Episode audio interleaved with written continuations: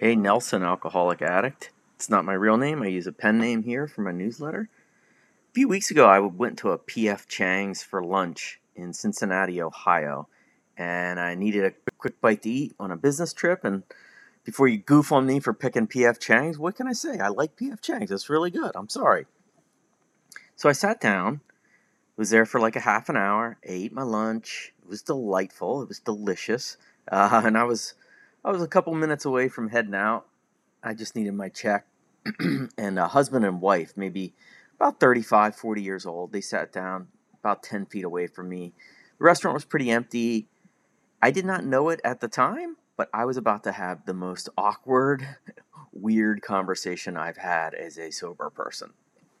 So I noticed the guy immediately because he was just a very large, boisterous guy, very outspoken. He was talking to everybody. And he didn't strike me as a jerk. That's an important thing, I would say. He's not a jerk. He was just like outgoing, talking to everybody. He had a big, loud, booming voice.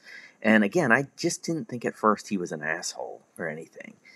So he sat down with his wife and immediately ordered two beers and a shot. And I try not to be judgmental about that stuff, but I, I did catch myself going, well, you know, it's 11:30 a.m. on a Tuesday morning. That's a lot like how I used to drink, and I am an alcoholic. So, anyway, he smokes down the drinks and he starts asking other people in the restaurant what he should order, like what's good at PF Chang's and it made me chuckle a bit because like like I said, I, I really enjoy PF Chang's, but it is also not a super exotic, mysterious place. The, the uh, menu is not that complicated. So so I admit I'm plugged in. I'm paying a little too much attention to this table that is not mine. It's someone else's table, and I'm plugged into it. So I noticed that the guy noticed he was pretty funny. Like he had a very commanding presence as he talked to people, and people liked talking to him. It appeared, and so my first thought was like, "Boy, this guy. I bet you he'd be pretty pretty good on a comedy stage. I bet you he would do well if he tried stand up." Um, like I said, the guy was not obnoxious, and so people were responding to him, and those are those are the ingredients for a good stand up, in my experience.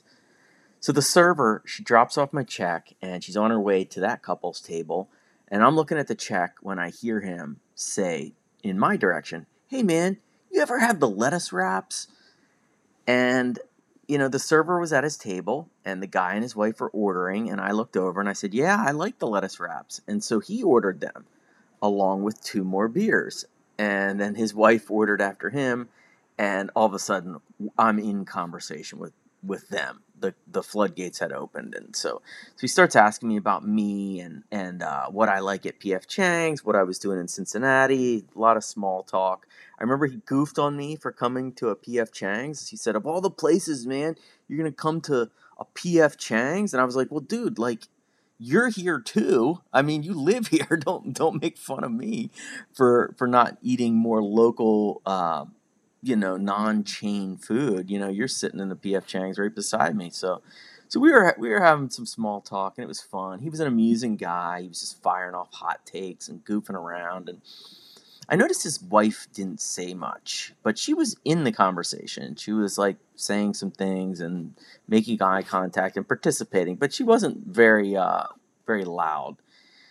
And then oh my god, I didn't know what hit me. Um, he asked me if I had kids. I said yes. I asked them if they had kids, and she nodded and he he nodded too and he said yeah we have three kids and he jokingly said something about how they we we really only like two of the three kids right now because the youngest is being a brat. And he gave a big old belly laugh and he said he was just joking and that, that he actually might be the biggest brat in the house, which I thought was probably true. And I laughed and I made eye contact with his wife and I said directly to her, Yeah, how do you put up with this guy? And she looked back at me and said, I won't have to much longer. We're getting divorced. This is our last lunch together. This is the worst day of my life. And then she just started crying. And I was like, what the bleep just happened here? He tried playing it off with kind of a joke that I don't remember because it was uncomfortable and I couldn't believe what was she just said to me. And so I calmly stood up and I said, Hey, it's nice to meet you guys. I'm really sorry to hear about that, and I, I wish you both well. Have a great day. And I headed for the door. It was so uncomfortable. but I also noticed that I didn't panic like I like I used to. In recovery, the 12 steps they've helped me walk toward necessary uncomfortable situations even when I know they're going to be ugly.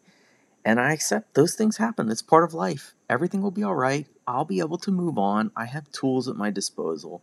Um, so I have faith about uncomfortable things now in a way that I didn't back when I first came into the rooms.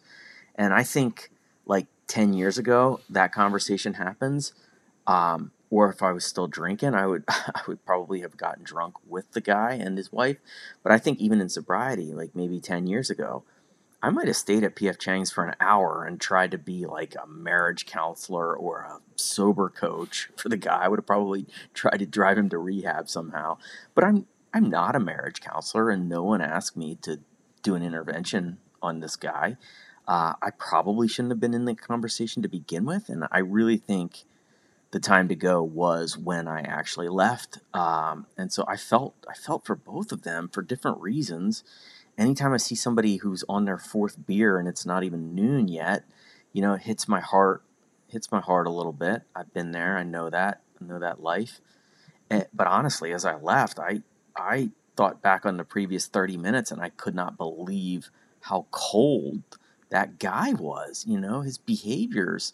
Now that I had the context of their lunch, this final lunch between a husband and wife, I was like thinking, geez, maybe she's better off not being married to somebody who's having that much fun as you're sitting there with a broken heart. So, this may just seem like a wild life story that's unrelated to recovery, and that's fine, but in my head, it is related. I've said this before, one of the biggest reasons I think I fell in love with drugs and alcohol was because I used to feel uncomfortable a lot, and then I drank for the first time, and I felt comfortable. I felt warm all over, I felt numb, and I used to just run from stuff that wasn't pleasant, just run the other way.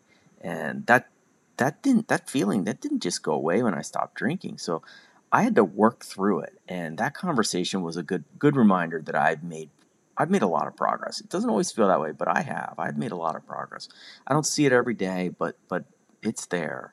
And so listen, the truth, I wish it wasn't true, but it is a good sober life it also has uncomfortable moments. I have come a long way toward being able to process unpleasant things, and sometimes it's a bad day at work, or an inappropriate comment from somebody at a store, or even just saying no to my kids sometimes when they want something. You know, there are uncomfortable moments, and um, I know how to work through them now. You know, and and even if that, even if that means a very weird afternoon at a PF Chang's in their dining room. So thanks for letting me share.